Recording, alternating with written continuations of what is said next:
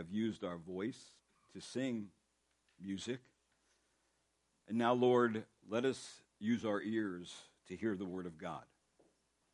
And I pray, Lord, you would use the Word of God to really impress upon our heart what kind of relationship we have with you. That if we died today, we would know where we would go. And that those who are believers, that they would really be living for you from their whole heart. And I pray, Lord, you would use the Word of God in this way so you could mature your church, save those who need to be saved, and advance the forward growth of the gospel of Jesus Christ. And I pray this in your name. Amen. I was uh, thinking about how many false assumptions people hold surrounding this holiday called Christmas. December 25th, consider the date uh, in which we celebrate really the uh, Jesus' birth. It is, is most unlikely that Jesus was born on the 25th. I don't want to ruin your holiday, but for one thing, it was probably too cold in December uh, for the shepherds to keep their flocks by night and in the open fields where they were doing um, watching their their sheep. Also, he was born at a time, Jesus was born at a time when everyone had to go to their native city to be enrolled for taxation, and it would have been unlikely that they would have been scheduled in the middle of winter. Uh, the winter was really not a time of travel. And also, for your information, December 25th was a pagan holiday long before the birth of Christ. It was established by Babylonian sun god worshippers who looked upon this day as the birthday of the sun god. The winter solstice comes on December 22nd, and it is, was considered to be the shortest day of the year. And of course, as the days got longer, the sun god worshippers would naturally rejoice. So December 25th was a well established day of rivalry bad behavior, religious worship, long before anyone ever thought of making it Christ's birthday. It was not until the third century that some Christians began to celebrate the birth of Christ. On that, this date, in 336 AD, Emperor Constantine declared December 25th as a Roman holiday because it was Christ's birthday. So it, it kind of went like this in the Roman Empire. December 25th was a pagan holiday uh, that was linked to mystery religions, and pagans celebrated their festivals on December 25th. Christians, of course, didn't want to participate in Ro- Roman pagan festivals, so they said, while everyone is celebrating this pagan thing, we're going to have our own celebration.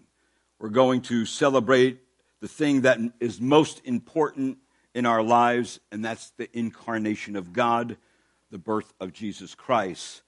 So, this is uh, going to be the time for Christians to be joyous, have festivities, uh, and celebrate and worship our God and King. Now, before you think that I'm putting a kibosh on this holiday, I'm merely stating the truth. However, while the New Testament doesn't require that we celebrate Christmas every year, there is certainly nothing wrong with the churches entering into a joyous time of celebration of the incarnation of Jesus in this sin cursed world as one of the most really significant historical events that ever occurred. Uh, one born from a virgin, that's pretty miraculous. And just like the Old Testament, when God commanded the people to remember certain events with annual celebration, it is the church's opportunity to proclaim the truth concerning Jesus Christ. Yes, the truth of the meaning of Christmas, the incarnation of Emmanuel, God with us. So it is the Christian that can share during this time of year about the indescribable gift of grace about the hope of Christ in the midst of a world of despair, about the truth of salvation in the middle of a world of noise and chaos and confusion. Maybe God has purposely concealed the date of Christ's birth so we might emphasize his death and resurrection, of which we know the month and the day. Of course, another misconception is Santa Claus. Santa Claus has nothing to do with Christmas. It is a really 20th century consumer driven invention, even though it did rise its head in eastern Turkey, where old St. Nick came along. Holland claims to be the home place of Santa Claus, uh, where Santa Claus would ride on his horse, not on his sleigh, on top of roofs and drop bags of gold down the chimney uh, and fill the stockings of good children and take the bad children away. All right? So you didn't know that. Even the term Christmas is really a pagan word abbreviated from the form Christ Mass, which came from the Roman Catholic Church. The manger scene, over and over again, we have viewed the manger scene showing that the shepherds and the wise men worshiping the newborn babe together. Did you know that this is not consistent with what the teaching of the Bible is? The shepherds were notified the very day of his birth and found the babe in a manger, where it says in Luke, For today in the city of David there has been born for you a Savior who is Christ the Lord, and he will be, it will be a sign for you. You will find the babe wrapped in clothes lying in a manger. That was for the shepherds. However, the wise men found the child in a house. In fact, in Matthew chapter 2, verse 11, it says, And they came into the house and saw the child with Mary, his mother, and they fell down and worshiped him. So the wise men had seen the star in the east, and it would have taken a long time to travel from Babylon or any other eastern area to Jerusalem when they talked with Herod the king, it is recorded in Matthew chapter 2, verse 7 then Herod secretly called the Magi and ascertained from them the time that the star appeared. Of course, the word ascertain means to tell me exactly what when you saw the star. And the reason why is because Herod asked this so that he can calculate when the child would have been born and order the children of Bethlehem slain two years old and under. And that's what he did. According to Herod's calculations, Jesus was anywhere from a few months old to two years old when the wise men came. So the wise men came when Jesus was anywhere from a few months to two years old. So it's clear that human tradition has robbed so many of the truths concerning the birth of Jesus and why, he's, why he came. See, the birth of Jesus was the only way God chose that could provide a Savior for lost and fallen humanity. How important that we sweep aside human traditions and pagan errors and seek the truth that is found only in the Scriptures. So, this Christmas Eve, I would like you to consider with some delightful thoughts about the name of Jesus. If you think honestly, I should say that you may walk away this morning with possibly a new heart. And if you already have a new heart, then I pray that you would leave with your heart strangely warmed and may we all find the name of Jesus to be the joy of our ears as we in our hearts as we hear the message again. It is true that Jesus is the way to God. Therefore we should follow him. That Jesus is the truth. Therefore we should hear him.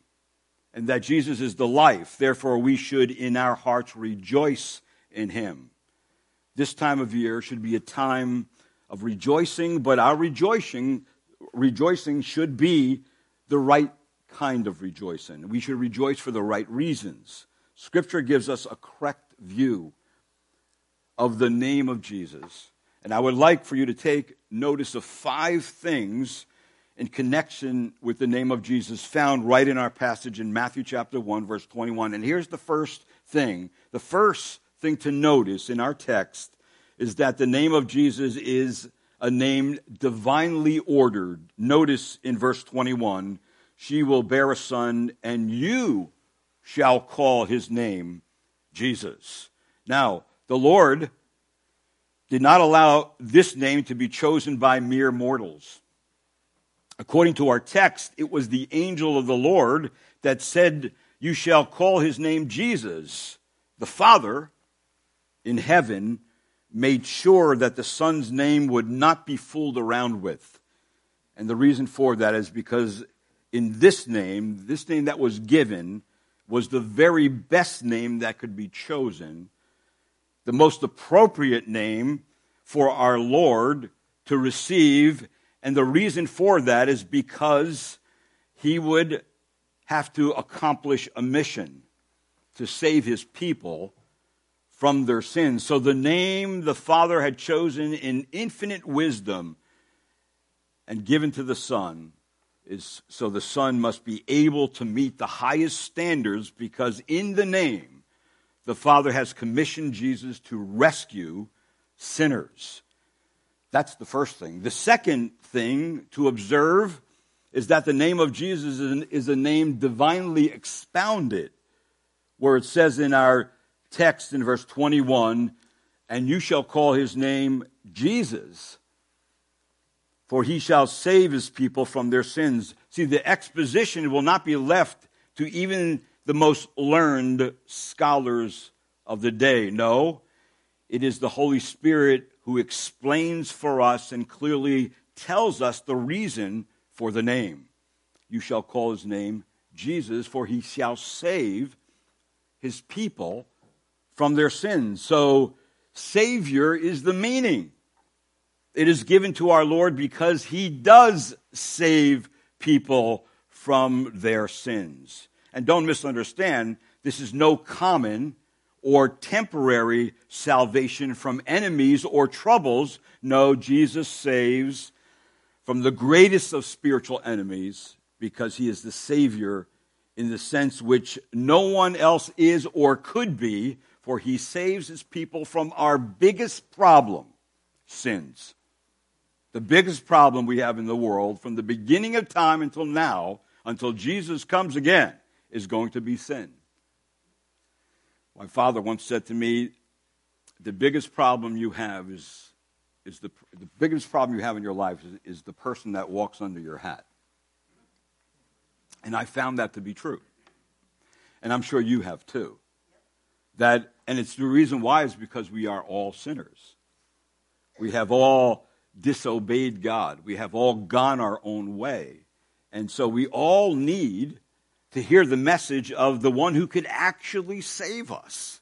In fact, Jesus brings, the Bible says, a great salvation. In Hebrews, it tells us, How shall we escape if we neglect so great a salvation? And then in Hebrews 5 and verse number 9, he's given us, he gives us an eternal salvation where it says, And having been made perfect, he became to all those who obey him the source of eternal salvation. So if our God divinely expounds for us the meaning of the name Jesus to be Savior, then he will guarantee the success of Jesus' mission. And what is that?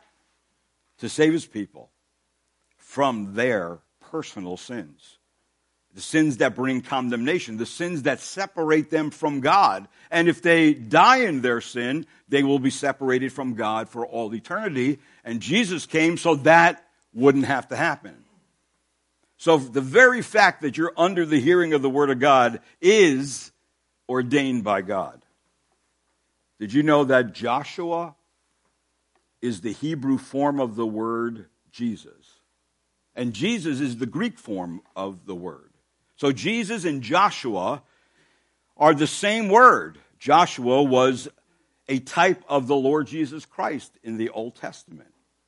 The book of Joshua. And what, what did Joshua actually do? Well, when Moses could not lead the people into Canaan, Joshua led them into Canaan. When Joshua overcame the enemies of God, people, even though there were very many and very strong walled cities and chariots of iron, yet the name of Jehovah, the captain of the Lord's army, Joshua, smote them by his name. Joshua also conquered the land and obtained an inheritance for Israel, and they settled in the land flowing with milk and honey and entered into a temporary rest. See, Joshua caused the people to serve the Lord all his days, but he could not save his people from their sins. For after the death of Joshua, the Bible says they grievously and quickly went astray. Now, on the other hand, what did Jesus do? Well, our Lord Jesus accomplished what the law could never do. The law brings condemnation. The law shows us our sin. The law can't save us. So if we try to keep the law, even if we could keep it perfectly, it was never designed to save. So Jesus accomplished accomplishes what the law could never have done. Also Jesus our glorious Lord Jesus smites our sin and all the powers of darkness and utterly destroys all our spiritual enemies against us so we can be made right with God and when we die go into the presence of God. Jesus did that. Our, our Jesus gives his children and an, an inter- eternal inheritance protected for us in heaven and of course we protect it also by God for that inheritance. So he gives us an infinite, eternal rest, for he is our peace, and all who know him enter into rest. But our Lord Jesus went on to conquer where no one else could conquer, so that all his peoples have victory over sin and death through his shed blood. Therefore, the name Jesus is a name above all names. Thirdly, that the name of Jesus has significant prophetic connection long before it became he came into the world and in a very unique way. If you notice in Matthew chapter 1 verse 22 it says now all this took place to fulfill what was spoken by the Lord through the prophet. What prophet we talking about here? We're talking about Isaiah. Now we're talking about Isaiah speaking about the birth of Christ some 700 years before Jesus was born. And what did the prophet Isaiah say in chapter 7, verse 14? Therefore, the Lord himself will give you a sign. So, through the prophet back then, God said through him, the world's going to get a sign. Now, that the child would be born of a supernatural birth, unprecedented in all human history. Something that would wouldn't happen and never happened before. And what was that? Matthew chapter 1, verse 23 Behold, the virgin shall be with child and shall bear a son.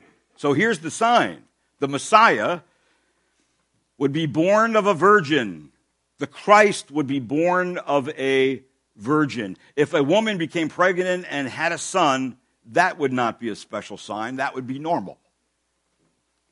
But if a virgin became pregnant and brought a son into the world, that would be a miracle.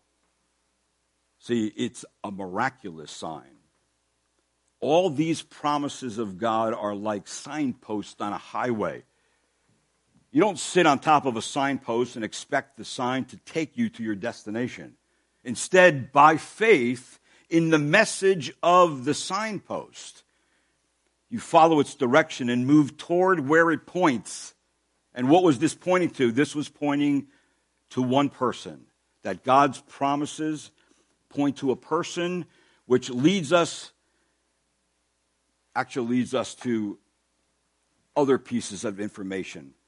That this male child will be called God in Matthew chapter 1, verse 23, and they shall call his name Emmanuel, which translates means God with us.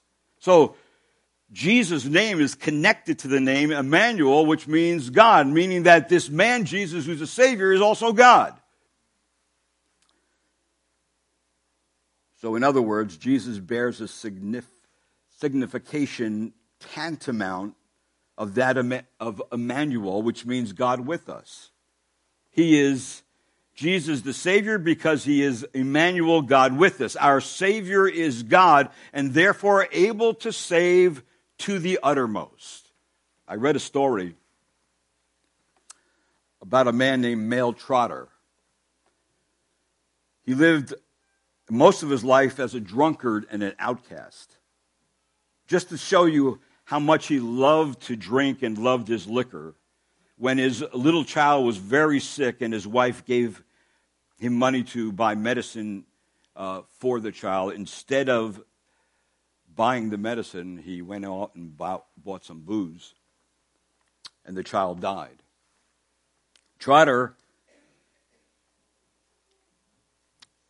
was so drunk that he couldn't even attend the funeral. Later, he, he came under the hearing of the gospel of Jesus Christ and was marvelously saved and became a preacher of the gospel.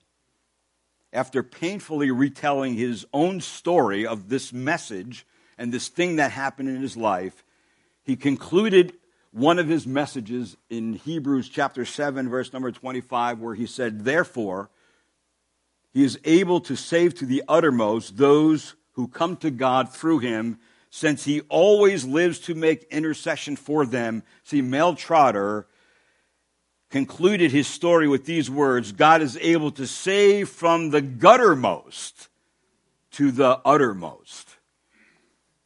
How great a salvation is this, he said.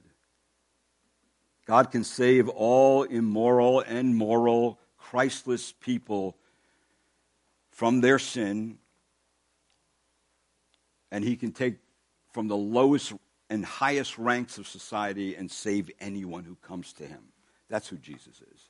A fourth thing, the name Jesus identifies our Lord with his people. In verse number 21 of Matthew chapter 1, you shall call his name Jesus. And listen what it says For you will save, he will save his people from their sin. See, the name declares his relationship with his people because it is to them he is a Savior. There is no knowing our Lord if he not if he be not known as a savior for he is that or he is nothing you see god does not save everyone i think you've noticed that by now only his people he saves those who have been set apart as God's own treasure. Who are they? Well, those who are his own and personally belong to him, who have repented of their sin and now follow him. According to Scripture, they are the elect, whom the Father gave him before the earth was ever created. They are those whose names are graven on his, the palms of his hands and written on his heart. They are those whom he paid the price of redemption for. Those who know they need to be saved from the justice of God's wrath, and they shall be saved when they run, they run to the Savior whose name is Jesus. See, do you, do you want to be saved, brethren? Has the Holy Spirit of God taught you that you need salvation? Be encouraged today. It is the character of his people that they come to him guilt ridden because of their sin. They come because they need to be washed in the Savior's blood and be made clean. They come to Jesus because there's no one else to save them from the penalty and the condemnation of sin. So, see, if you have never sinned, if there was never sin in the world, well, we would never require a Savior. We, uh, we would have not known the name of Jesus if there was no sin. But the reality of the situation is that we are guilty of our sins and justly condemned in them. And because God is holy, he cannot let sin into his presence. So, how does God deal with the sin? He deals with the sin in Jesus Christ, his own son, the Savior. So if you feel yourself to need saving, then today cast yourself on the one who will fulfill his own name and will exhibit his power in you as, he, as you confess him as your Lord and Savior. He will save you from your sin. Only believe him, and he will be your salvation. That's wrapped up in the name. And then lastly, the name of Jesus points to his main work, which I've been mentioning all along. In verse number 21, it says, You shall call his name Jesus, for he will save his people from their sins. So Jesus does not save his people merely from their sin, he saves them for himself. He does it by taking all the sins of his people upon himself, and because he took their load, his people are free and no longer have the burden and weight of sin around them. He saves them by bearing the penalty due because of their sin. See, Christ was made a curse for us. He suffered for us. He died the just for the unjust to bring us to God. He saves them by bearing the wrath of God's clean justice. Jesus has taken the sin and paid the penalty which was due to us. He saves his people from the power, from the tyranny, from the dominion of sins which had mastery over us and led us by our nose every day of our life, by our passions and by our desires. He saves us completely. That is, Jesus' work was so thorough, everything was accomplished, and nothing else needed to be done when Jesus said on the cross, It is finished. So completely does Jesus save those who receive him as Lord and Savior that he makes them fit to dwell with angels better than that, that he will fit you to dwell with God and be one with Jesus Christ through all eternity. Yes, Jesus bears the name he well deserves and no one else. The world has brought this holiday of Christmas to focus on everything but the right thing. People need Jesus Christ to save them from their sins, and it's just condemnation.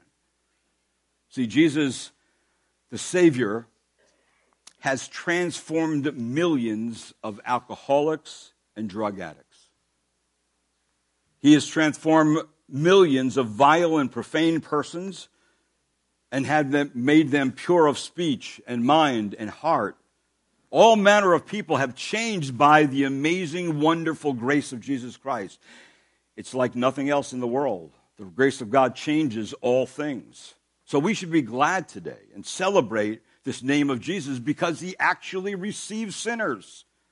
No matter how deeply and how long you've sinned, he will receive you if you come. Every, everything's taken care of. And we have many examples of, of people being saved right in the scriptures. What he did and he still does, he receives sinners. Consider Mary Magdalene. She was possessed with seven demons.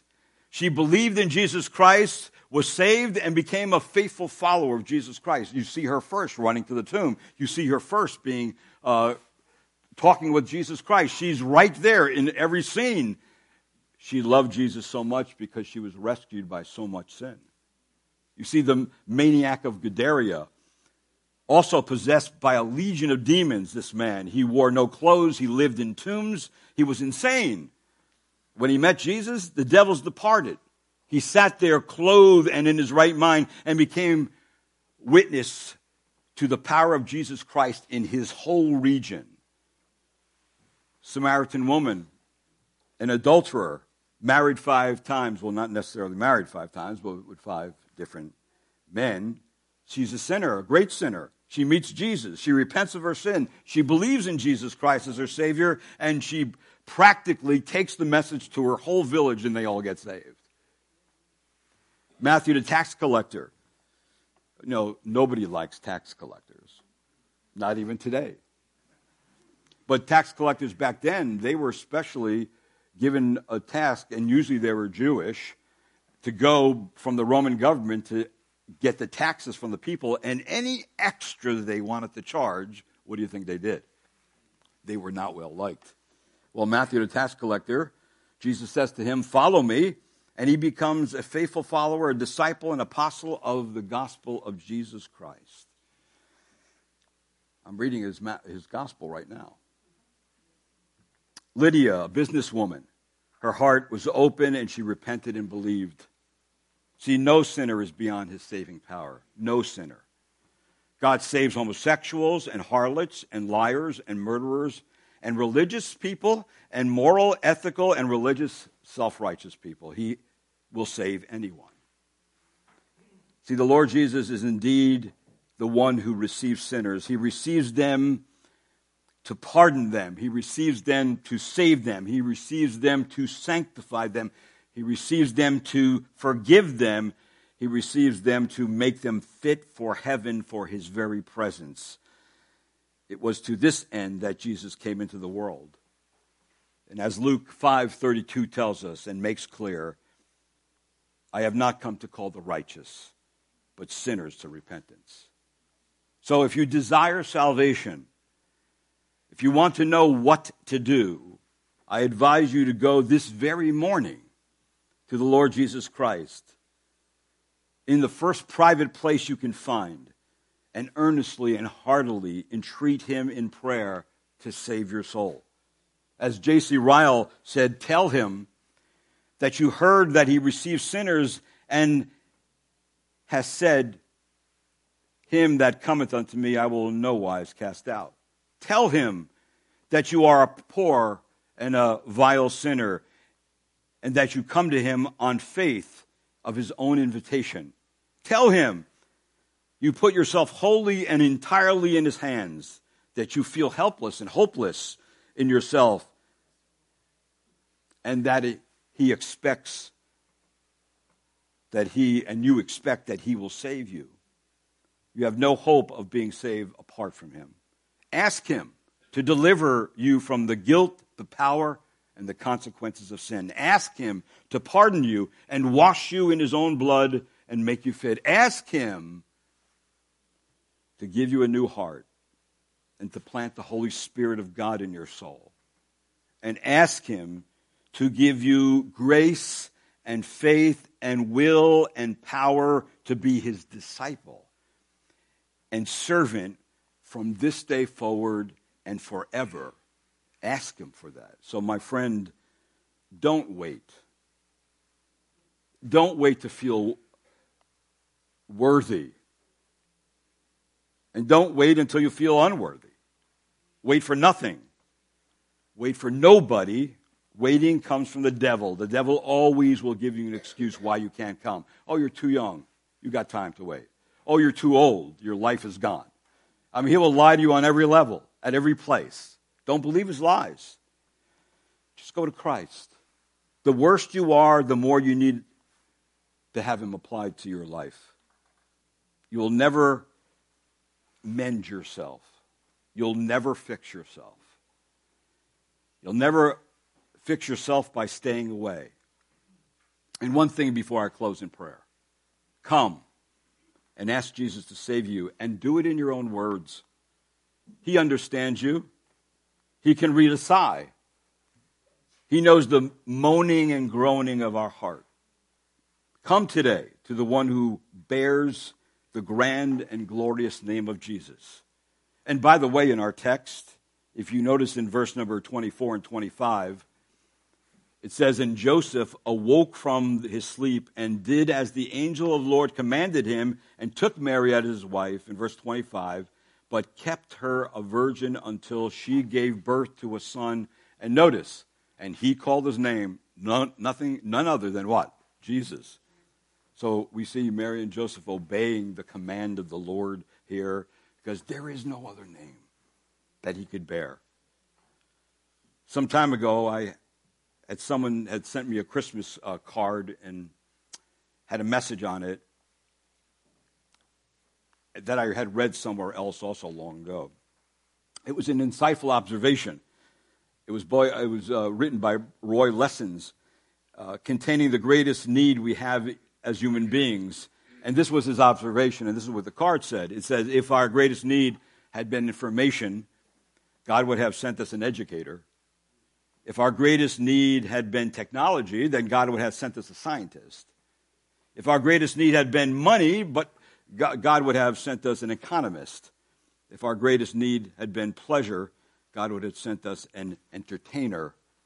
But our greatest need was forgiveness. So God sent us a Savior. Amen?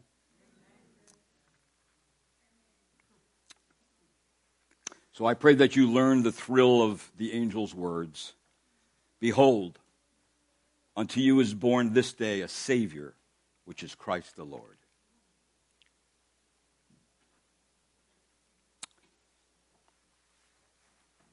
And let me close with this. Someone gave me a business card, and on the back was written these words If you meet me and forget me, you've lost nothing. But if you meet Jesus and forget, get, forget him, you've lost everything. And that's true. Let's pray. Lord, thank you again this morning for the gracious and kind words of this text. If it were not there, contained in the gospel and in the word of God, we would not know it. But it is there, Lord, and it is the truth. And it cuts through all the fog that we experience every holiday. So I pray, Lord, use the word of God to really grip our heart and our mind. And Lord, pierce us through concerning our sin. If we don't know you, I pray today would be the day that we come and confess you as Lord and Savior. If we do know you, Lord, I pray that, again, we would make commitments in our life and resolutions to follow you more seriously, to know that our life is short, and that every single moment and day counts. So I pray, Lord, don't allow us to waste it. Allow us to seize every moment because it tells us in Ephesians the days are evil. And Lord, I pray that we would learn to walk in the Spirit as Christians and not fulfill the lust of the flesh. So, Lord, bless us this way. And I pray that we would rejoice in this season, knowing that we have the truth and what we celebrate and who we celebrate. And I pray this in Christ's name. Amen. Let's stand together.